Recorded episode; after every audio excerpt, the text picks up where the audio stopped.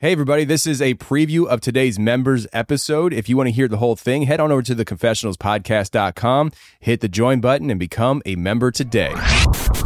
Merkel Media. And so it goes behind like my daughter's door where it's at. And so I kind of lean back and I look and then I see it go back behind her bed and then up the back of the wall and then onto the ceiling, right? This thing looked like a spider, like a just a giant spider. This was all circulating around the base that a giant had been killed, but no one was supposed to talk about it. I saw three long, bony fingers reach up underneath the door, curl up to grab it, and then disappear. When he came over to me, dude, he slithered over to me. And this giant comes out of the cave and they're all frozen. And he starts running and firing at this giant. Well, the giant moves. He's got a spear in one hand and he's running really fast and spears Dan and holds him up like this. Somebody else shoot him in the face, shoot him in the face. They basically decapitate him. Got closer, got closer, got closer. When he got about 15 yards away from me, I raised that 12 gauge and I blowed his head off. I feel something pulling at my leg. And I look over and there are two small gray entities pulling at me. And they're literally, I'm getting pulled off the bed. I reached my hand into this bush and I touched air. Couldn't breathe and I couldn't move because I know I'm seeing a monster.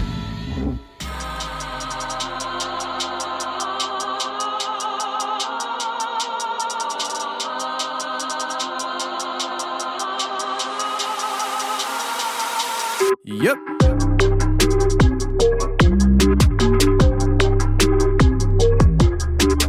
Welcome to the show, everybody. You're listening to The Confessionals. I'm your host, Tony Merkel. Thanks for being here. If you have a crazy, wild experience you want to share with me on the show, go ahead and shoot me an email. My email address is theconfessionals at theconfessionalspodcast.com. That's theconfessionals at theconfessionalspodcast.com. Or go to the website, theconfessionalspodcast.com, hit the contact section, and you can reach me that way as well. Either way works for me. Just get a hold of me. Welcome to another members episode. We have episode 451 on deck, and we have John coming on. And listen, guys, I'm just going to tell you this is a great interview. I remember hanging up with John thinking, wow, that was a great conversation. And then I got a text from John the next day saying that he didn't want the interview to air. And I was like, oh no, why? And he just, he was very self conscious about what he talked about and the details and how it might affect his job. And so he was asking me not to air the interview. And we talked about it and we settled on the idea that we would air it as a members only exclusive. And he felt great about that. So this is a fantastic interview for you members that are about to listen. And I wish I could share it with everybody, but per request of John,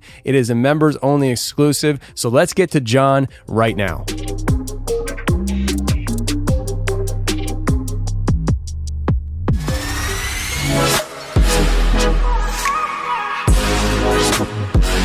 All right, today we got John on the show. John, what's going on, brother?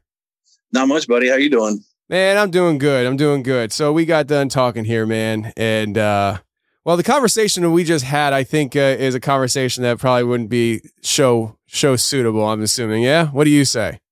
I don't know. I mean, some people might like it. I think a lot of people would like it, right? but it's just not worth the headache for the five percent that would hate it. You know. I think that's the facts right there. There's five percent of people that would hate it, and they're going to be the way, way loudest. And, uh, and it's just like, ah, it's not worth it. not worth it.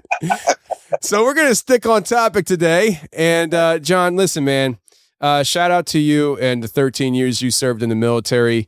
Uh, from what it seems like, your time in the service played a huge role in many different aspects as to how your life unfolded into the paranormal.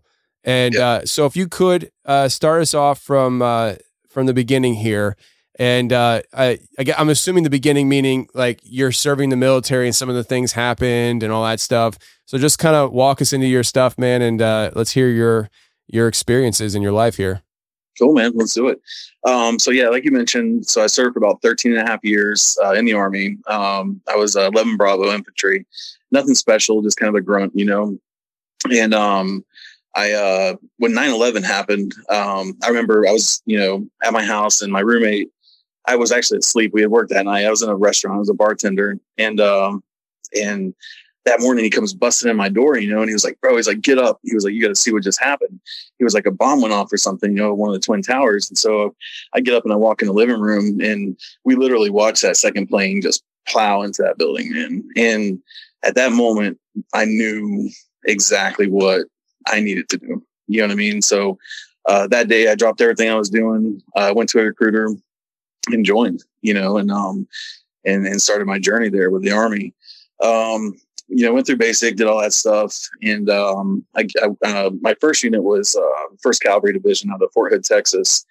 And we were supposed to be part of the original, uh, initial invasion into Iraq in uh, 2003.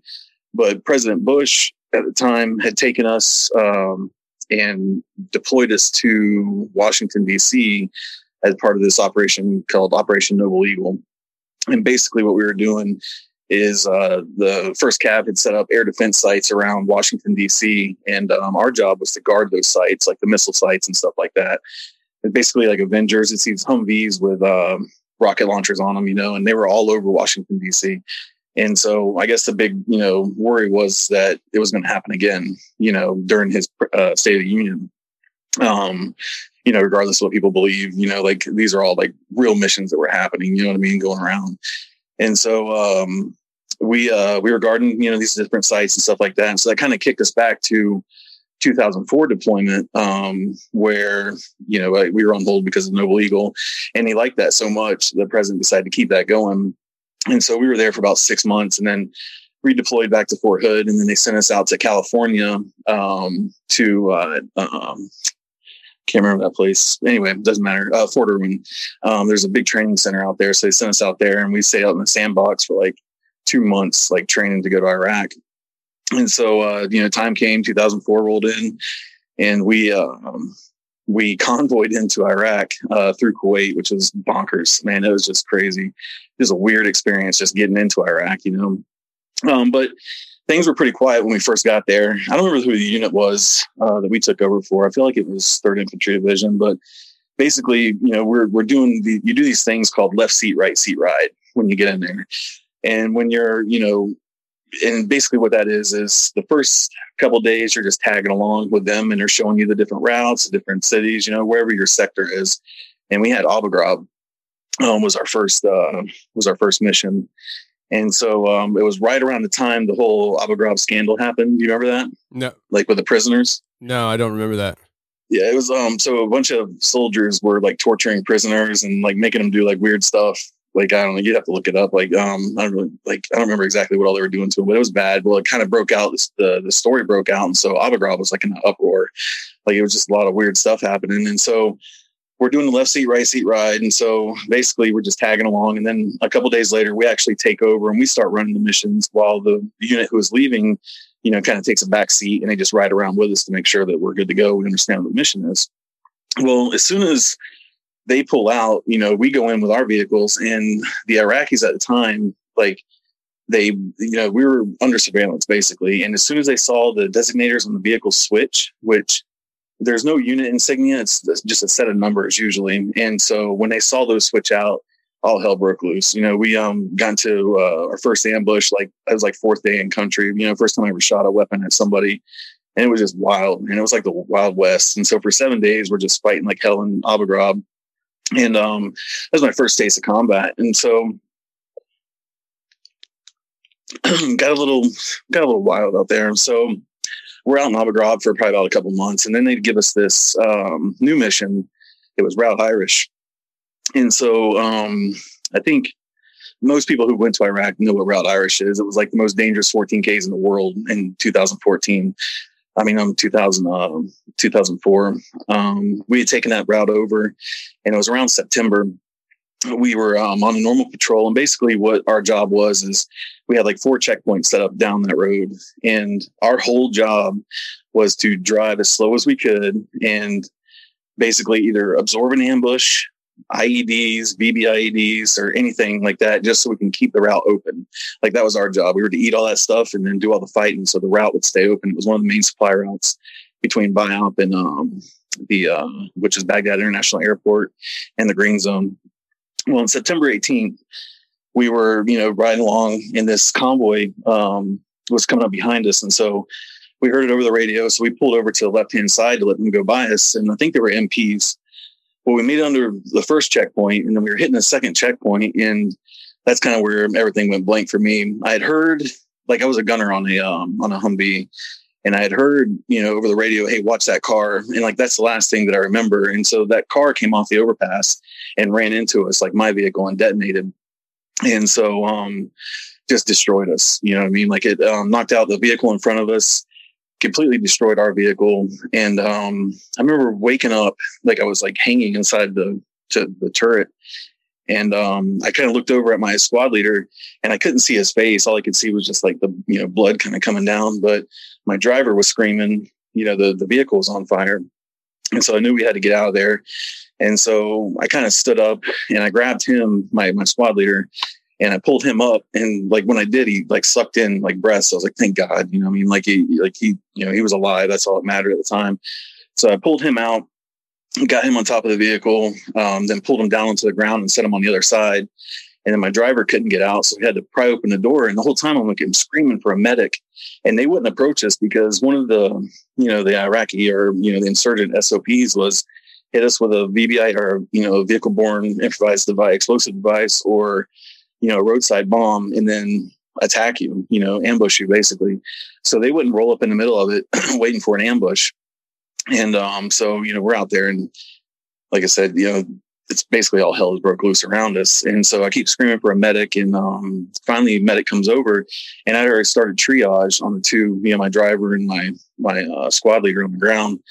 And uh, there was another guy in front of us, like he had a sucking chest wound. It was, it was crazy looking. Um, but so I wasn't working on him though. So when the medic finally came over, like she looks at me and like she goes like white, like her face just goes goes white, you know. And um and I was like, what? And uh, she goes, your forehead. And so like I reach up, dude, and I got this piece of metal. Well, it, was I didn't know it was metal at the time, like sticking like out of my forehead, right? And so um, I like almost passed out immediately. Like, so I'm running on adrenaline the whole time. You know what I mean? I reach up and I touch this piece of metal hanging on my forehead. I was like, holy shit. And uh, so I about fall down and she's like, no, no, you're okay. You're okay. You're okay. You know? So, um, at that point, like I kind of lost control because I didn't know this piece of metal's in my forehead. you know what I mean? Like yeah. it was weird. Um, so I'm kneeled down on the ground over on the other side of the vehicle and these dudes pull up next to us, man, and like they're all you know they have these beards, and um, there was a, a, female in one of the uh, one of the seats, which was kind of strange at the time, like um, for combat. You know, it just there wasn't a lot of females during that time back then.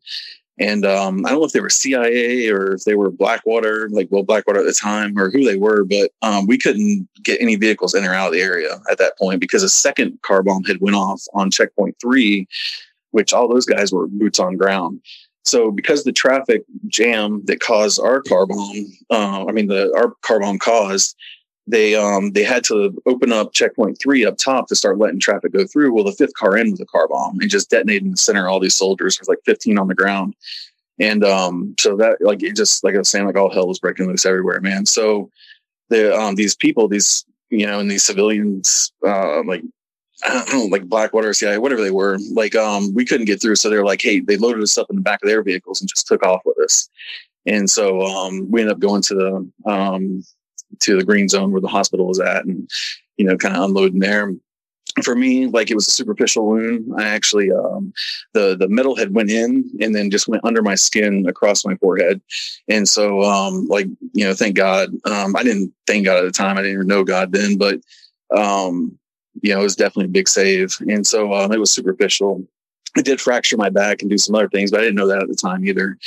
Um, so, you know, we're in the hospital and the helicopter's coming to pick us up. This is like three days later. And so I still had like three or four friends left, you know, and I had lost like two or three at that point. But um, we had all made a pack, you know. I mean, like, I, like we're leaving out here together. We're just gonna die together. That's just how it is, you know. And so I went upstairs my squad leader. I called him Diddy and um Diddy like he he got jacked up. It like fractured his uh, skull. Um, whatever hit him, we don't even know what hit him. Like whether it was a piece of the car or the vehicle itself that we were in, the Humvee. But it fractured his skull um, right across his right eye. Fractured his nasal cavity. He had like third degree burns all over the top part of his body, and you know he's a black dude, and so it like basically burnt like the pigment like off of him. You know what I mean? Yeah. So um he was in he was in bad shape, but he was lucid, you know. And um, yeah, this is kind of a funny story for me. I don't know if it'll be funny for your listeners, but like, so we're in the hospital room, and uh, like Denny's eye is like swollen, right? And so the nurse is like putting a bandage over this hunk of metal out of my forehead, and she looks at him and she says, "Don't blow your nose." And he was like, "But I can't breathe," you know. And he she said, "Do not blow your nose." And so as soon as she walks away, he was like, she don't know what the hell she's talking about, right? So he grabs this thing, he goes to blow his nose in his thigh. It didn't come out, but it was goes like and blew up like a baseball, right? And so I'm starting. His eye did. His eye. Yes, bro. Wow. And I. I was like, "What the hell is wrong with your face?" I was like, "His eye." I was like, "He blew his nose." This was a preview of today's member episode. If you want to hear the whole thing, head on over to the confessionalspodcast.com, hit the join button, and become a member today.